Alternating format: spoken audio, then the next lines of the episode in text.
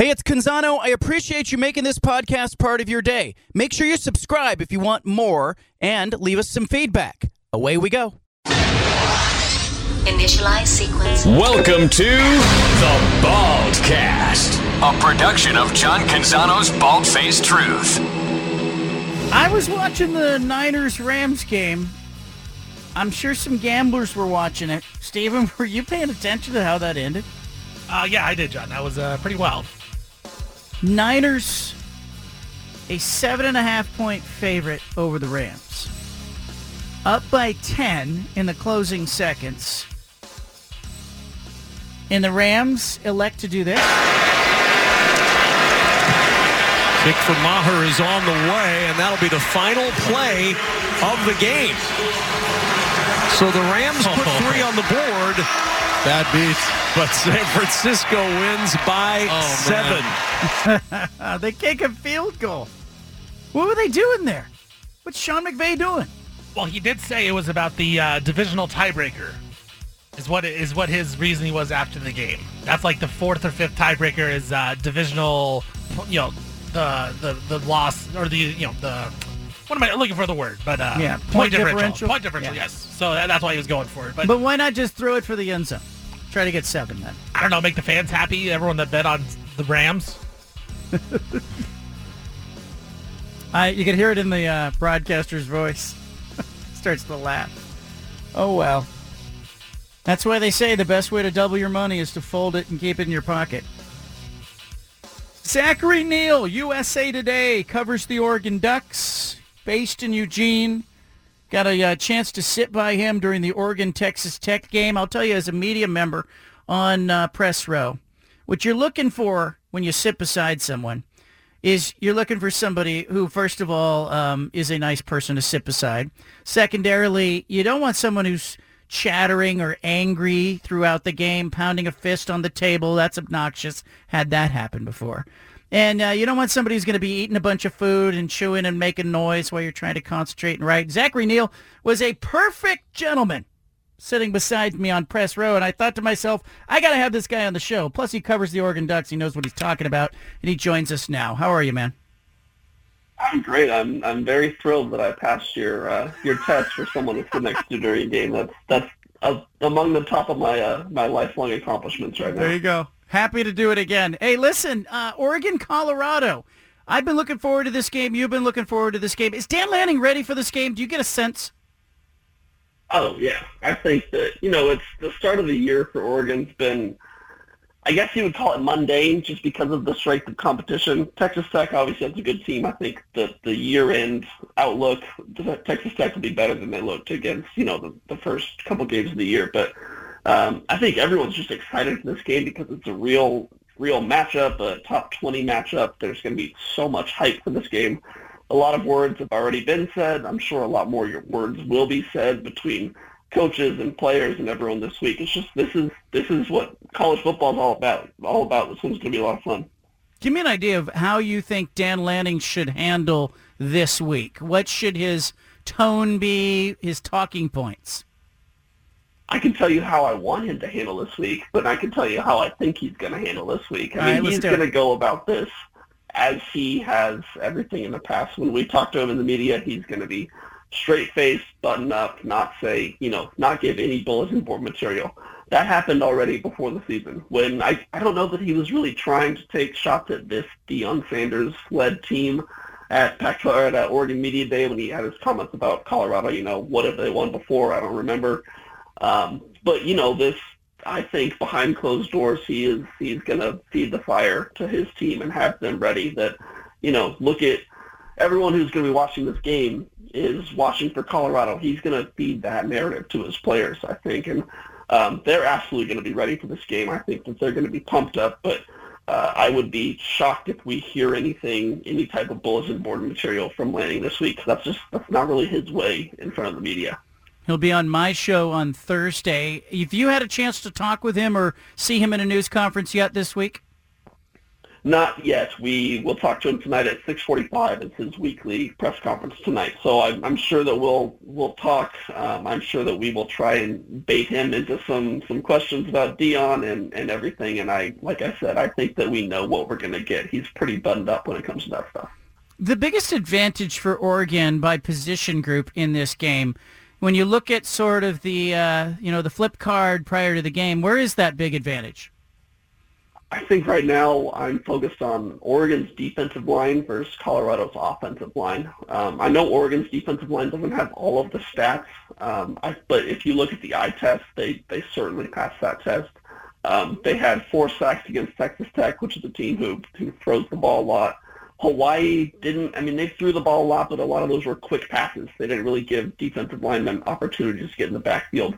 Same with Portland State. You weren't going to rack up a ton of sacks, a ton, a ton of pressures because, you know, they're, they're uh, low-grade schools, all due respect, that just don't want to get injured in this, in this game. So they want to get their quarterbacks to get rid of the ball quickly.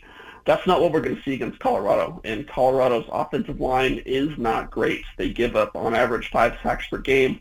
Um, they're one of the lower rated offensive lines in the nation. So um, I think this could be a game where Oregon's defensive line really feasts and really gets a lot of pressure on Shedeur Sanders. If Oregon wants to run away with this game as they're expecting, that's going to be one of their number one keys to the game. They need to get pressure on Shedeur, need to keep him uncomfortable, not sitting back there in a clean pocket. Uh, if they do that, I like their chances. Zachary Neel with us. Uh, you can find him as part of the USA Today's coverage of the Oregon Ducks. The, this game, uh, obviously the point spread, Zachary, is leaning towards 20, 20 and a half, 21 points. Won't be surprised at kickoff if it's above three touchdowns, which is remarkable. Um, eh, you know, I was watching the spread, so people won't be surprised if Oregon wins this game. But give me an idea, the difference of the narrative of the early part of the season, Oregon winning versus Oregon losing in your mind.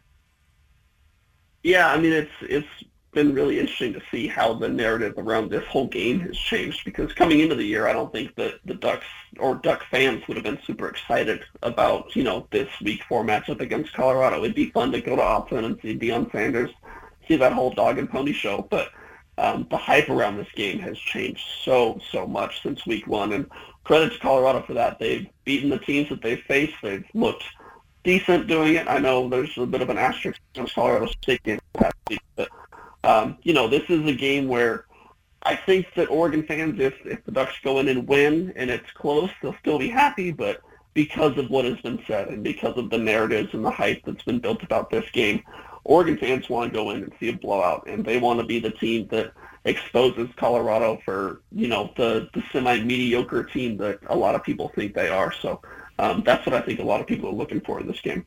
You know, I wrote it on Sunday that for a while it was Oregon that was in this Colorado position. They were getting a lot of attention for the uniforms and the facilities and Uncle Phil and flashy, but, you know, having some success on the field until mainly till Chip Kelly arrived and put him over the top. And I feel like some of the same criticisms that I hear about Colorado were things I remember people saying about Oregon like in 2005, 2006. You know, it's it, it just reminds me of that time.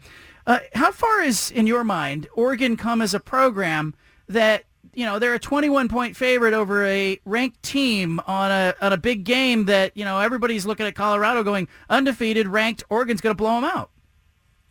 Yeah, I read that piece by you earlier this week. That's a really good one, and it it speaks to the fact that Oregon is not the new kid on the block, the new flashy thing anymore. While they still are flashy and they still are exciting and, you know, they're your favorite team's favorite team, they still have all the Nike and the uniforms and everything. They've been here before. Uh, they've played for a couple national championships. I know everyone will be quick to, to remind you that they have not won any national championships, but they are not new to this stage. They're not new to being the marquee game at 12.30 on ABC on a Saturday. Colorado is. Colorado has not been here in a long time. So um, I think that that really speaks to the fact that Oregon is an established brand now, an established team, um, and yeah, they've they've proven that they can beat uh, good teams by a lot of points. And you know, I don't I don't know that everyone agrees that Colorado's a good team. They're a fun team, yes, but they still have to prove a lot before they can be a good team. So um, I, I expect Oregon to you know to unveil some things about the Buffaloes this weekend. In hindsight, I'm glad that Oregon got a test against Texas Tech because the other two non-conference games were were not much of a test. Does that put Oregon as a dis- at a disadvantage here because Colorado has had to fight at, at junctures of all three of its games, and, and it fought to the end in two of those games. Yeah, I, I could see that. I mean, if you're going to make that case against Oregon, I really can't stop you. Oregon, I mean, we say against Colorado that, you know, wait until they play someone good, to see how good they are. You can say the exact same thing about Oregon. I mean, I think that Texas Tech is a little bit better than their record. I don't think they should have lost that Wyoming game. Um, I think, again, at the end of the year, they're going to be up there in the top half of the Big 12 and be a, a respectable team. They'll be a bowl team. Um, you can't say the same about Portland State or obviously Portland State against Hawaii, though. Um, but yeah, it's it's it's a tough thing for Oregon fans to disagree with because yeah, we still need to see a lot about this Oregon team. But I think based on what we saw last year with this coaching staff, based on the few things we've seen against their opponents this year so far, uh, you can feel reasonably confident. And based off, off their stats and their rankings nationally, um, offensive, defensive, I think you can feel pretty confident on where they are going forward. What's Oregon doing really well right now in your mind? You've seen this team uh, through spring ball, start to finish in fall camp, now in three times on the field. The easy answer is offense, um, but I'm, I'm not going to go with that. We we knew coming into this year that the offense would be humming under Bo Nix, Troy Franklin, Bucky Irving. We knew that would be good. I've been really impressed with this defense so far. Um, there were so many questions about the secondary last year and an extension of the defensive line and how those two work in conjunction. So far, that's been really good. Uh, the Hawaii game in particular, Hawaii has a really good passing attack. Uh, Brayden Schager, their their quarterback, has one of the highest yardage totals in the nation this year, and they completely shut him down. Um, I don't have the stats in front of me, but Hawaii threw for I believe it was less than fewer than 200 yards total. Um, they had an interception. They really, they really just did a great job. Um, these cornerbacks are playing really well. The defensive line is getting pressure. I've been really impressed through three weeks. Again, small sample size. They haven't played anyone. We we need to see better opponents and see this consistency stack up. But so far, I like what I'm seeing from this defense. Zachary Neel with us. You can find his coverage as part of the uh, USA Today's uh, network and coverage. Uh, you know, you're having a fun time covering this team. Help our our listeners get to know you a little bit, Zachary. You grew up, as I understand it. Uh, were you an Oregon fan as a kid, or did you follow the program, or what was your story? Absolutely. I grew up in Eugene. I went to South Eugene. Uh, went to University of Oregon Journalism School, so I'm an, an Oregon alum. I grew up a, a big Duck fan. I lived the Chip Kelly era, going to Duck games every weekend. So yeah, I I bleed green and yellow, definitely, but during my job, I am an unbiased media member. So, um, but I, I am thankful to be covering the team that I grew up loving and uh, having a lot of fun doing it. What was it like to be a student at that time? It was, well, I was not a student during. I was actually a student during the uh, the Mark Helfrich era and the, Okay. the end of that. So that was that was pretty fun. But man, being in high school and middle school during the Chip Kelly era was was quite a lot of fun. It was just you know it's it's everything you wanted as a student, just or as a um, you know a high school student, a teenager, just growing up, and um, there was so much flash. And you know when you're that age, you care about uniforms and you care about these highlight plays and. Uh, you know, you idolized De'Anthony Thomas, so it, it was a ton of fun. I I definitely longed for those days. Marcus Mariota walking around too uh, during your college years. Did you did you see him on campus? Did you have any classes with any of those guys? No, I don't think it, it would come as much surprise that uh, Marcus was very confined as a college student, and I, I rarely, rarely, I think I might have caught a glimpse of him once or twice, but no, he was he was pretty hard to find, so no one's surprised. All right. Do you have a feel on this game? Does Oregon cover the 21 point spread, or is it closer than the spread suggests? I I think around 20 to 21 points is pretty accurate. What I'm kind of leaning so far is the the point total is I believe last I saw was at 71 and a half. I think it's going to be under that because again, I've been pretty impressed with Oregon's defense so far. I think they can get after Shedeur Sanders and really kind of slow down Colorado's offense. Um, I don't have an official score prediction yet. I've kind of been bouncing that around in my head, but I see something around, you know, 42 to 20, 45, 45 to 24, something around there. So um, I don't think this is going to be a massive, you know, 80 points scored in this game. I think it'll be a little bit lower than that, but I do feel pretty confident that Oregon will win comfortably. Zachary Neel, thank you for joining us. I'll see you in the press box. Absolutely. Thank you very much. There he is from Eugene, covers the Ducks. Grew up rooting for the Ducks, went to Oregon. Now he's covering the team. Uh, Stephen, let's talk about that point spread. It was at 14, 14 and a half, quickly jumped to 17, 17 and a half. A lot of money flowing in on Oregon, pushing it to 20, 20 and a half. I don't know where it is now. I can look it up while we're talking, but give me an idea of what you think is happening there. Yeah, uh, just looking at it right now, it's at 21 uh, officially with on its way to 21 and a half. It's you know it's uh, juiced one minus 113 to the Ducks, so it's even going higher and higher as we speak. But yeah, I mean, I think you texted me last night and was like, yeah, Oregon's 19 and a half point favorites. And I was like, well, better get on Oregon. And, and you know, it's, it's weird because, you know, I think once it gets a little bit higher and higher, if it gets up to 24, I mean, is it going to get higher as we get closer to game time? I'd have to go Colorado at that point because I understand, like, we undervalued Colorado at the start of the year. Then we overvalued them against Colorado State. Like, there's no way they should have been 24 point favorites against them but now we're almost undervaluing them again because of you know the Travis Hunter injury, and they looked so-so against Colorado State. Like I do think this Colorado team is good, John, and I said this after week one. I said they looked like a bowl team, and I still think that they're a bowl team. And so I think for them to be three score underdogs in Eugene is kind of a lot. And right now, I don't know. I'm leaning towards Colorado plus the points, but um, I think Oregon wins the game. But I think Colorado can keep it close and it's just about it's more about Oregon, right? Like I know they played at Texas Tech and they had a hard time in that game, but they made a lot of mistakes. They made a lot of mistakes against Hawaii, but it was Hawaii and they had a lot of penalties. And Dan Lanning talked about that. They can't afford to have those type of penalties against Colorado.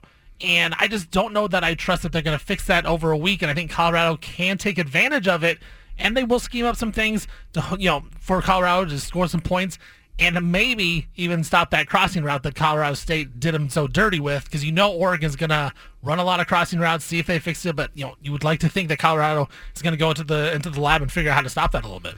Colorado's got good coordinators. They're gonna they're going to have a good performance from the coaching standpoint. It's why look, last week I had a really good week against the spread. I went five and one on the six Pac-12 games that I picked. You can get my picks every Thursday, by the way, at johncanzano.com. But it, I, I'm feeling pretty good about my picks. I like Oregon big in this game.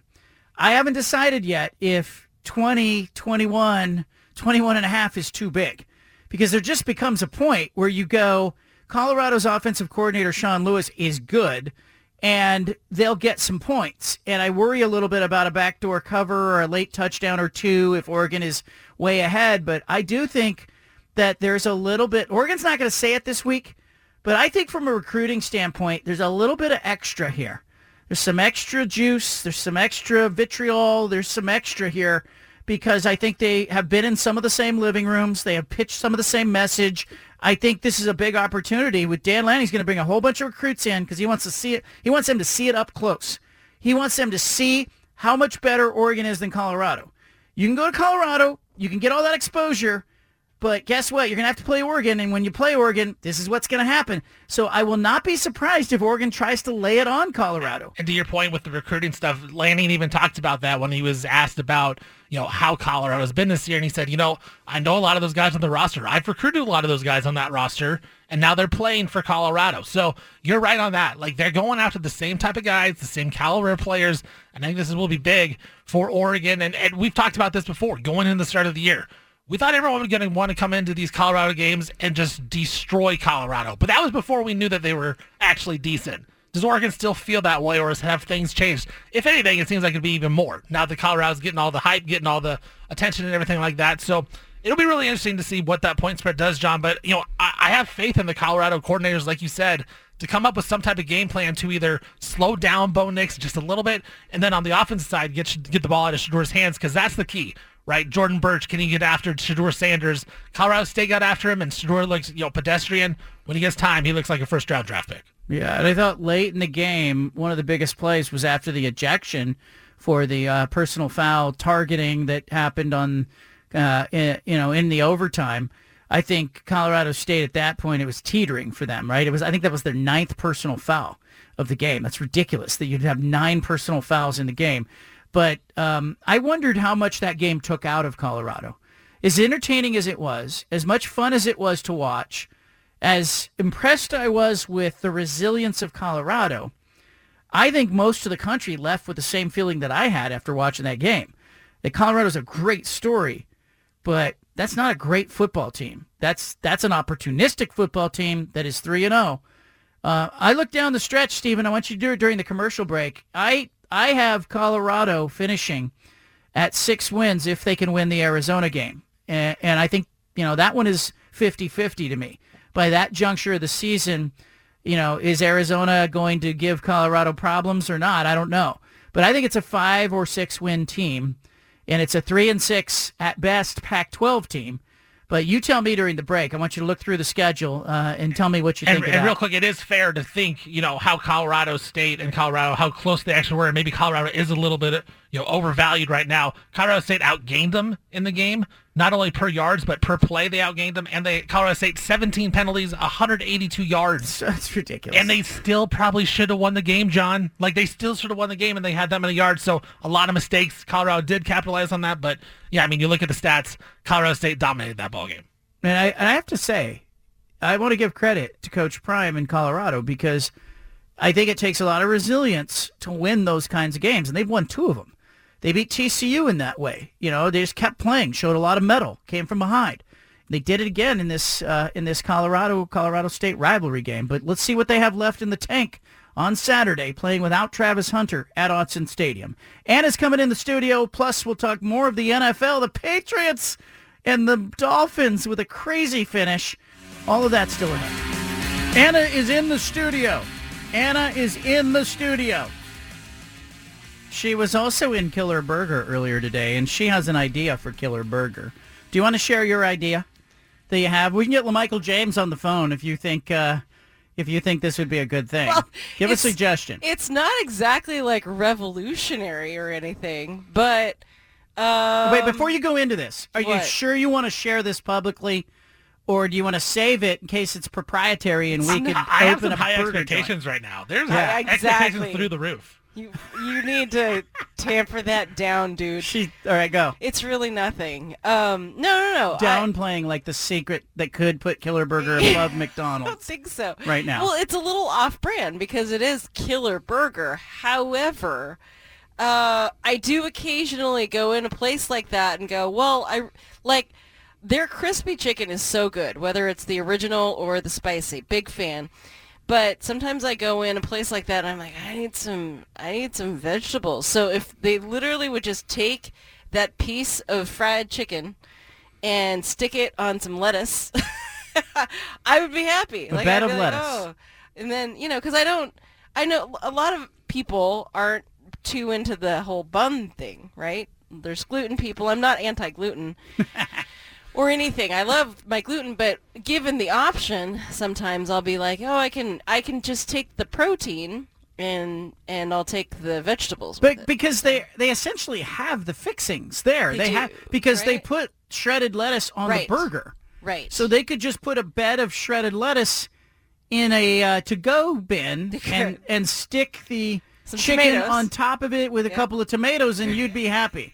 yeah. Is that what you're saying? Yeah, and that's the thing is they wouldn't really have to change their product supply line that much, you know. So and then they say be, chicken, grilled chicken salad. sp- yeah, yeah, fried chicken salad or whatever. Well, yeah. there you have it. And all of a sudden now they now you have an expanded customer base, right? Maybe I don't know. Maybe maybe I'm off I was, brand here. I was So- laughing because today you did take the bun and you ate the you ate the chicken by itself Uh-huh. and the tomatoes or whatever, and then I reached over and ate your bun. Yeah, And I was like, Yeah. "You're going gluten free." I'm going. Just give me that. I'll take that gluten right now, as is. I see your Nothing in it. and raise you. Nothing in it at all. Uh, hey, you were watching Colorado, Colorado State on Saturday Oh night. Gosh, You were sucked into that game. me and everyone else in the country that managed to stay up late. Isn't that so funny? Like, we how many conversations have we had about this game since it happened? Just think about for yourself. How many people have you talked to about this one game? And I just love what it has done for college football. You know, like like a few weeks ago, maybe a few months ago, we were really mired in a lot of not very fun talk Yeah. about all the conferences and all that. And this reminded a lot of us, I think, of the beauty of college football, what it's all about, and and yeah, and we do have Coach Prime to thank for that. Who, like, how many of us were going to be watching Colorado, Colorado State last year? None, none of us. Well, he's got Lil Wayne on the sideline. He's got Ralphie the the uh, Buffalo, and He had the you know, Rock. The Rock showed up. Do you think the Rock is bigger? Kevin Hart was there. Think the Rock is a bigger deal than Kevin Hart? I think they're on about the same playing field, don't you? I don't know. I don't know, For our kids, he was Maui. The Rock, the Rock is bigger than Kevin so- Hart. He's a You movie so? star. He's a he's an action movie star. Like he's the guy. Yeah, and so if The Rock and Kevin Hart were both in a restaurant, you could only get your picture taken with one. You think mo- more people would go to The Rock? Hundred percent, yeah. He has expanded into multiple arenas, you know. I also um, found it interesting that this game ended after 2 a.m. on the East Coast. Is that right? Does that sound right? Sounds about right. Yeah, a lot What, of people. what time was it on the West Coast? Because I'm looking at the Washington Post story. Washington Post said if you stayed up past 2 a.m. Eastern Yeah. time, you uh, you probably had an affiliation in one of those schools. I say nonsense. I think the Washington Post is wrong.